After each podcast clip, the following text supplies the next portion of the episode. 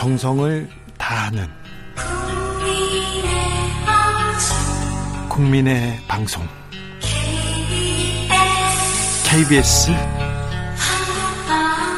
주진우 라이브. 그냥 그렇다고요.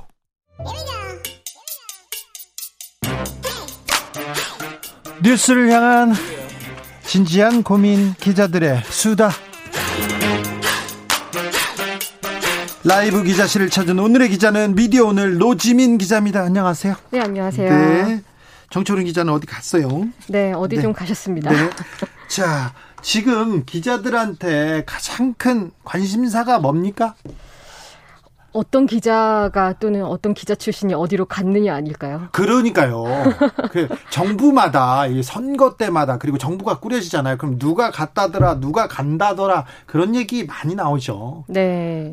또 지방선거 때도 그런 얘기가 좀 나왔어요? 그렇죠. 그리고 이제 지방선거가 끝나고 나서도 지금 속속들이 이야기가 전해지고 있는데. 또 어딜 가죠?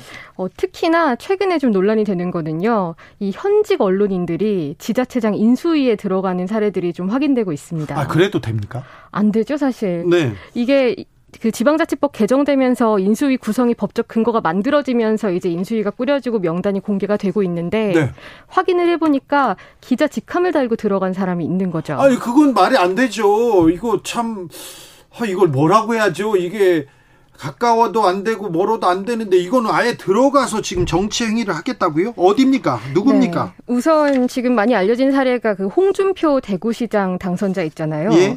여기 현직 언론인이 2명이 들어가 있습니다. 2명이나요? 네, 그 인수위 명단을 지난 2일에 공개했는데, 그 홍준표 시장이 지금 대구시장 당선자가 됐는데 그 전에도 지역구가 이쪽 지역이었잖아요. 대구. 네, 대구 의원이었죠. 네, 근데 이 지역에 있는 매일신문의 김민정 문화사업국 과장, 그리고 대구일보의 윤정희 경제부장, 이렇게 2명이 이름을 올렸습니다. 아니, 기사를 쓰다가 글로 가버리면 어떻게 합니까? 기사를 좀, 그러면 홍준표 후보, 홍준표 시장한테 좀 우호적인 기사를 써다 갔다, 이렇게 얘기도 나올 건데요. 네, 그동안에 보였던 행보가 사실 진정성을 좀 이렇게 이해하기, 그렇죠, 어려운 거죠. 지금 그러면, 네, 대구일보, 그다음에 매일신문, 이것도, 네네, 대구에서 또 유력한 매체인데, 그쵸, 근데 매체인데 그러면 거기서 기사 쓰다가 그렇게 가버렸다고, 이거는 정언유착이라고 볼 수밖에 없잖아요. 그렇죠. 뭐 관언유착, 관언유착이라는, 네, 단어까지 나오고 있는데, 네, 특히나 이 김민정 문화사업국 과장 같은 경우에는 2020년 4월에 유튜브에서 홍준표 당시 의원을 만난 적이 있습니다. 네. 그 토크 20분 홍준표와 미녀의 약속해줘라는 제목의 영상인데. 아이고. 네. 좀 당시 이 무소속으로, 네, 의원에 당선된 그 현재 이 홍 시장 당선자를 만나서 인터뷰를 하는 영상을 확인할 수 있었고요. 네. 이게 참 현직이 여기에 가 있는 것 자체가 논란인데. 이거 언론사 내에서, 네, 비판 안 나옵니까? 언론사 내에서도 사실 이게 이 소속된 언론사에서 목소리가 나오고 있지는 않고요. 아니, 나와야죠. 그럼요. 그렇죠. 선배나 후배가 뭐라고 해야죠. 그 지역에 있는 그, 네, 언론 노조 중에서 지역신문 노조협의회라고 있거든요. 네? 이곳에서는 7일에 성명을 냈어요. 뭐라고 했습니까? 지방정부를 감시하고 비판해야 할 자가 이 감시받고 비판받는 자리에 있는 모순, 여기서 이 지역 언론의 윤리성, 공공성 훼손, 권언유착 비판이 시작된다. 비판받을 수밖에 없습니다. 뭐, 네, 정치 하고 싶으면 옷 벗고 가셨으면 좋겠어. 그리고 또 안 돌아왔으면 좋겠어. 그럼요. 그게 맞죠. 그죠? 예. 네. 자, 이 사람 말고 또 있어요? 네, 지금 이게 인수위가 각각 명단이 따로따로 공개되고 있어서 확인을 하고 있는데, 뭐 곳곳에 있는 뭐 충남, 아산시, 경북, 청도군 이런 데도 확인이 되고 있고. 지역 언론과, 네, 또 지역 정치인 간에 또 유착이 또 많군요. 그렇죠. 그리고 전직 언론인 중에서도 참 이름을 알만한 분이 가 계신 데가 있습니다. 누군가요? 네, 그 의정부시장 당선자 인수위에 KBS 사장 출신 김인규 위원장이 선임이 됐어요. 이거 유명한 분인데, 이명박 대통령 특보도 하고 그랬던 분 아닙니까? 네. 그런데 이분이 선임된 이유가 참 재밌습니다. 이분 경기대 총장 하셨는데? 네, 맞아요. 그래서 그 경기대 총장이었을 때 그 경기대가 중국 외교 분야 싱크탱크 중에서 차하울 학회라는 데가 있거든요. 그 학회와 자매결연을 맺은 일이 있는데, 지금 의정부시가 이 학회와 MOU를 맺은 상태입니다. 그래서 이 대중국 관계를 고려해서 인수위원장을 맡았다, 이런 설명을 미디어오늘에 했습니다. 좀 설득력은 떨어집니다. 네, 그렇죠. 그리고 사실 이 안중근 동상이 의정부역에 있는데 네. 이게 처음에 설치됐을 때도 좀 논란이 있기는 논란이 했어요. 있어요. 예. 네. 그렇죠. 제가 안중근 의사 기념사업회 간사로서 잘 압니다만 네. 그 큰 논란이 있었는데 그거하고 무슨 상관이 있어요? 그렇죠. 어쨌든 그래서 이 설득력이 없긴 하지만 이런 뭐 이유를 대면서 인수위원장으로 갔는데 아무런 견제도 이루어지지 않는다는 게 문제겠죠. 네. 다음으로 만나볼 이야기는요? 네, 그 법조기자단이 아니면 출입이 안 된다. 그래서 소송했잖아요. 그렇죠. 소송을 했는데 미디어오늘이 지난번에 네. 법원 상대로 한 게 승소하지 않았습니까? 저희가 여기서 주진우 라이브에서 계속 얘기하고 있습니다. 그렇죠. 승소했어요. 네. 이번에는 뉴스타파와 셜록이 서울고등검찰청 상대로 낸 소송에서 승소했습니다. 이건 승소할 수밖에 없어요. 네. 법에도 맞지 않는 얘기를 지금 기자단에서 얘기하는데 법조기자단 특별히 이건 문제 있습니다. 이거는 이제 더 이상 좀 얘기 안 했으면 좋겠어요. 법조기자단, 근데 법조기자단이 바꾸거나 제도를 바꾸거나 지금 어떻게 다르게 개선하겠다 그런 얘기 안 나오죠? 그럼요. 네. 그렇게 할 이유가 없기는 합니다. 기자들이 더 법을 안 지키고 있으면 어쩌자는 건지 법조기자단 얘기는 저희가 또 하겠습니다. 네. 그리고 만나볼 이야기는요? 네, 그 양천 아동학대 사건이라고 기억을 하실 겁니다. 예, 예. 그 SBS 그것이 알고 싶다에서 이 피해 아동 가명 정인이 얼굴을 공개한 일이 있었는데 이게 아동학대 처벌법 위반 혐의로 고발이 됐었거든요. 그렇죠. 피해 아동 얼굴을 왜 공개해가지고? 네, 그런데 이 사건에 대해서 경찰이 이 무혐의, 혐의 없음으로 불송치를 했습니다. 네, 하지만 이게.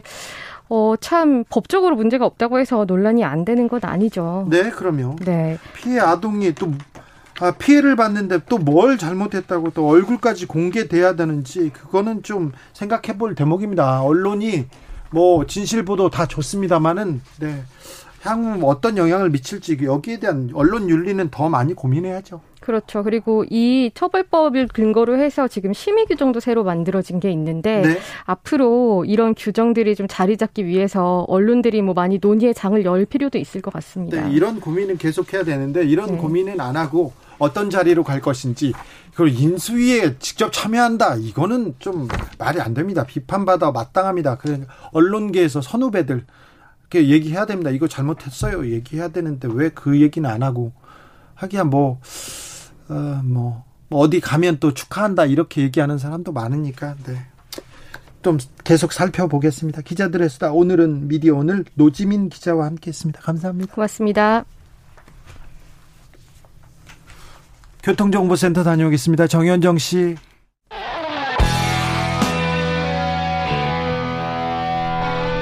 스치기만 해도 똑똑해진다. 드라이브 스루 시사 주진우 라이브.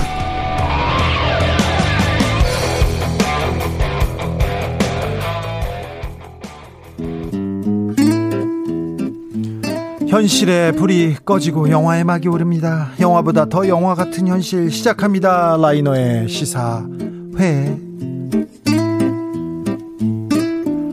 영화 전문 유튜버 라이너 어서 오세요. 네, 안녕하세요. 라이너. 네. 요즘 어떤 영화 보셨습니까? 최근에는 역시 영화 브로커를. 브로커 보셨군요. 네, 브로커를 저는 여러 번 봤는데요. 여러 번 봤습니까? 아무래도 이제 칼럼도 써야 되고 그러다 보니까. 여러 번 봐야 됩니까? 예, 확인차 보게 되는데요. 네. 근데, 많이 이제 반응이 갈리고 있는 것 같아요. 반응이 갈립니까? 반응이 갈리고 있는 것 같은데. 저는 이제 기대에 미치지 못했다. 단호하게 또 얘기하시네요. 네, 저는 좀 별로였습니다. 그래도 빛나는 연기, 송강호, 강동원 다 나오는데요.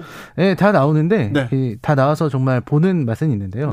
네. 송강호 씨 같은 경우는 이제 다른 좋은 연기 잘한 그런 작품들도 단점. 있기 때문에 네. 어떻게 이게 받았지? 하는 생각이 들었습니다. 네. 저는 시사회에 또 오라고 또 연락이 왔더라고요. 네네. 네, 그런데 못 갔지. 동원이가 또 연락하죠. 네. 못 갔지. 직접 또. 네. 못 봤습니다. 아무튼. 네네. 빨리 봐야 되겠는데. 그리고 또 어떤 영화 잘 보셨습니까? 그리고 최근에는 이제 유명한 뭐 범죄도시라든지. 네. 뭐 이런 범죄도시는 천만 갑니까? 네, 이제 곧 갈 것 같은데요. 이번 주에 확실하게 갈 것 같습니다. 와, 그래요? 네. 와, 코로나 시대에 천만이라 이거 엄청 반갑습니다. 그러면 이제 극장에 이제 사람들이 돌아옵니까? 팝콘 먹고 이제 뭐 콜라 먹고 이제 가능하니까 사람들이 옵니까? 네네. 이제 뭐 코로나 이전에 있었던 성적들 있잖아요. 네. 5월 성적, 6월 성적을 그냥 회복해 버렸습니다. 아, 벌써요? 네, 전부 회복해서 이제는 그냥 올 여름은 이전으로 또 돌아갔습니다. 아, 그럴까요? 네. 아, 쉽지 않을 텐데 돌아갔습니까? 네, 다 돌아왔고요. 코로나 시대엔 너무 힘들었어요. 네, 너무 힘들었는데. 제가 그때 영화 개봉했는데 60만 명씩 확진자 60만 명, 막 50만 명 이렇게 네, 너무 눈물이 나더라고요. 네. 자, 오늘은 어떤 이야기 해볼까요? 네, 지금 전 세계적으로 식량난이 문제입니다. 네. 우크라이나 전쟁 때문이라고 하더라고요. 우크라이나와 러시아의 곡물을 수출하지 못하는 정도를 넘어서 이들의 전쟁과 식량 공급 차질이 빚어내는 나비 효과가 있다고 합니다. 지금 뭐 식량과 석유, 가스 이게 전 세계 물가를 지금 심각하게 타격하고 있습니다. 집중 폭격하고 있습니다. 특히 이제 뭐 식용유 같은 문제도 되게 심각하다고 하더라고요. 네. 그럼 뭐 튀김값은 다 오른 데입니다. 네. 그래서 이런 각국이 식량 문제로 위기를 겪게 되면 평소에 수출하던 품목들도 수출을 제한하게 되고 그럼 계속해서 악순환이 이루어진다는 전문가들의 설명도 들었습니다. 네. 그래서 이런 물가 상승이 정말 피부로 체감될 수밖에 없는데요. 당장 식탁에 올라갈 식재료들이니까요. 근데 문제는 이로 인해서 벌어질 더 큰 상황들일 것 같습니다. 글로벌 식량 안보 위기, 그리고 국가 간의 갈등도 생길 수 있다는 그런 비관적인 이런 암울한 전망이 이어지고 있는 것 같더라고요. 예. 그래서 이러한 디스토피아를 그린 영화들은 많이 있는데요. 네. 그중에서도 오늘은 레디 플레이어 원 이야기를 해보려고 합니다. 레디 플레이어 원, 스티븐 스필버그 작품입니다. 네, 이 레디 플레이어 원은 이제 스티븐 스필버그 감독이 이런 대중문화를 사랑하는 이런 마니아분들을 향한 그런 찬사를 담은 작품이라고 알려져 있습니다. 아, 그렇습니까? 네, 그 1980년대를 그리워하는 어니스트 클라인이라는 작가가 있는데 그 사람이 이제 그 시절에 유행했던 대중문화 코드를 많이 집어넣어서 만든 작품이 원작인데요. 네, 요 이야기 자체는 문화에 대한 어떤 찬사 이런 것들이 나오는 작품입니다. 그래서 대중문화에 대한 이야기고요. 그러면서 또 한편으로는 가상현실의 문제를 다룬 작품이기도 합니다. 가상현실이요? 네, 이 이야기 자체가 그 가상현실 속으로 들어가는 이야기거든요. 네. 그래서 어떤 뭐 나올 수 있는 여러 문제들이 있잖아요. 흔히 영화 아바타에서 논했었던 나와 어떤 아바타의 문제, 진짜와 가짜를 나누는 어떤 기준 이런 문제들도 있는데 레디 플레이어 1은 거기서 한 발짝 더 나아갔습니다. 예. 한 발짝 더 나아가서 이제 우리는 이런 어떤 가치 문제를 따질 게 아니라 이런 어떤 시대의 변화를 받아들여야 한다. 이런 시점에서 이런 관점에서 만들고 있는 작품이라고 할 수 있겠습니다. 네. 그래서 레디 플레이어 1은 이제 과거의 문화를 바탕으로 미래로 나아가는 그래서 좀 암울하면서도 희망찬 그런 작품이라고 하겠습니다. 암울하면서도 희망찬 미래를 본다고요? 영화 속으로 들어가 보겠습니다. 네, 일단은 이 영화의 설정을 조금 말씀을 드리자면 이 영화는 원작 소설에서 많이 나오는 내용인데요. 일단 환경 문제가 심각했습니다. 환경. 네. 그러니까 그 인간들이 만든 이런 여러 과학의 발전으로 인해서 환경이 파괴됐고요. 그리고 자원이 고갈되기 시작했는데 그 자원을 가지고 이제 각 사람들이 다투고 싸우다 보니까 환경이 심각하게 오염되고 식량 문제도 심해졌습니다. 예. 그런 문제로 인해서 이제 세계가 거의 무너져 내렸는데요. 이때 이제 할리데이라는 사람이 만든 오아시스라는 게임, 그 MMORPG 게임이라고 많은 사람들이 온라인으로 접속하는 게임인데요. 그게 보통 게임이 아니고요. 완전히 시뮬레이션이라서 이 VR 게임을 하듯이 그 가상현실 세계로 내가 접속을 해서 마치 거기서 살아가는 것처럼 살 수 있게 됩니다.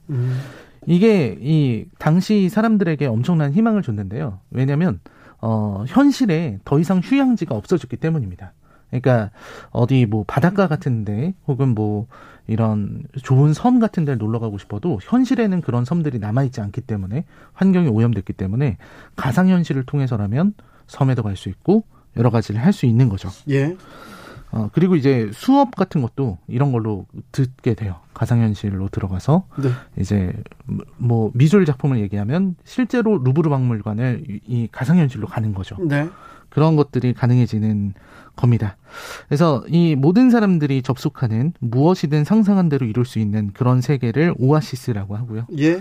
그리고 할리데이는 요거를 단돈 25센트에 팔면서 엄청난 사랑을 받게 됩니다. 거의 공짜로 사람들에게 준 거나 다름이 없죠. 이제 그 제작자인 할리데이가 죽음을 맞이하면서 이제 이스터 에그라는 걸 남기게 되는데요. 그거를 찾는 사람에게 이 게임의 운영자 자리 회사를 주는 거죠. 그리고 아주 엄청난 돈, 5천억 달러나 되는 엄청난 돈을 주겠다. 부활절 계란만 찾으면 됩니까? 네, 그렇습니다. 이스터 에그가 바로 부활절 계란인데요. 요거는 이제 프로그래머들이 이 프로그램 안에 숨겨놓는 장난 같은 걸 의미합니다. 프로그램 나오고 가상현실 나오고 저하고는 좀 먼데 이거 네 아무튼요. 네. 아무튼 가상현실 복잡해집니다. 네, 그런 가상현실이 있고 이제 주인공은 그 가상현실에서 플레이를 하는 그냥 게임 좋아하는 친구예요. 네. 저는 게임도 안 해가지고요. 네. 게임 좋아하는 친구인데, 네. 그리고 이제 그 IOI라는 회사가 이제 게임이 있으니까 네. 무수히 많은 이 게이머들을 고용을 해서 네. 이제 그 사람들을 이제 마치 공장처럼 돌리는 거죠. 네. 돌리면서 이제 나쁜 일도 저지르고 이런 것들이 나오고요. 게임 가상현실 싫어하는 사람들도 재밌답니다. KJJ님께서 레디 플레이어 원 재밌어요. 들어보세요. 네, 가보겠습니다. 주인공이 주인공이 잘 점수를 땁니까? 네, 이제 주인공이 그 이스터 에그를 찾는 내용인데요. 네. 근데 이게 어떻게 보면은 게임을 잘해서 이길 수 있는 게 아니고요. 예.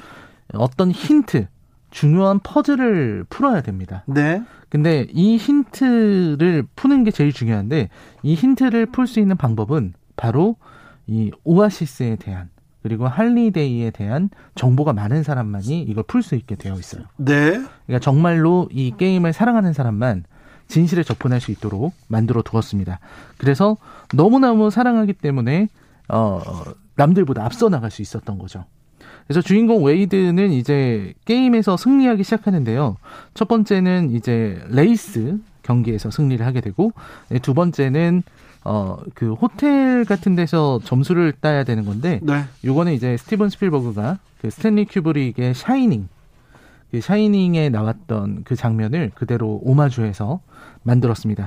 이 작품에서는 무수히 많은 영화와 그리고 드라마, 또 게임, 만화 이런 데서 나오는 캐릭터들과 이야기들이 계속 즐비하죠. 라이너가 얘기할 때마다 이 영화 봐야 되겠다 이렇게 생각이 많이 들었거든요. 네. 근데 오늘은 하나도 안 듭니다. 지금 제가 좋아하는 거는 하나도 없어요. 지금 스포츠도 없고 로맨스도 없고 이거 무슨 게임에 뭐 퍼즐에 왜 이렇게 일단 지금까지는 어렵습니다. 네, 어려운데 어떻게 됩니까? 그다음에. 네. 게임을 전혀 안 하시다 보니까 게임 싫어해요, 저는. 게임 안 해요. 저는 스타크래프트니 뭐니 한 번도 해본 적이 없어요. 갤러그 뭐 그런 거 있잖아요. 네. 갤러그 거기에서 저희 게임은 끝났습니다.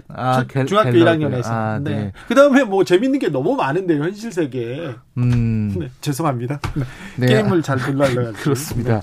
네. 굉장히 어려운데요. 왜냐면 이게 게임을 중심으로 한 영화이기 때문에. 그러니까 게임 중심으로 한 영화 싫습니다. 게임도 싫은데 중심으로 한 영화. 네. 네. 네. 그럴 수도 있잖아요. 네, 그럴 수 있죠. 라이너가 들고 온 영화 다 좋아야 되는 거 아니잖아요. 그렇죠. 자, 가봅시다. 그러면서 네. 추천하고 있어. 자, 네. 계속 추천을 해보겠습니다. 네. 네. 그래서 이 내용 자체는 이 주인공 웨이드가 네. 이 악당들, 네. 악당들에 맞서서 네. 이 그 힌트를 얻어간다. 비밀을 풀어간다. 이런 내용으로 되어 있습니다.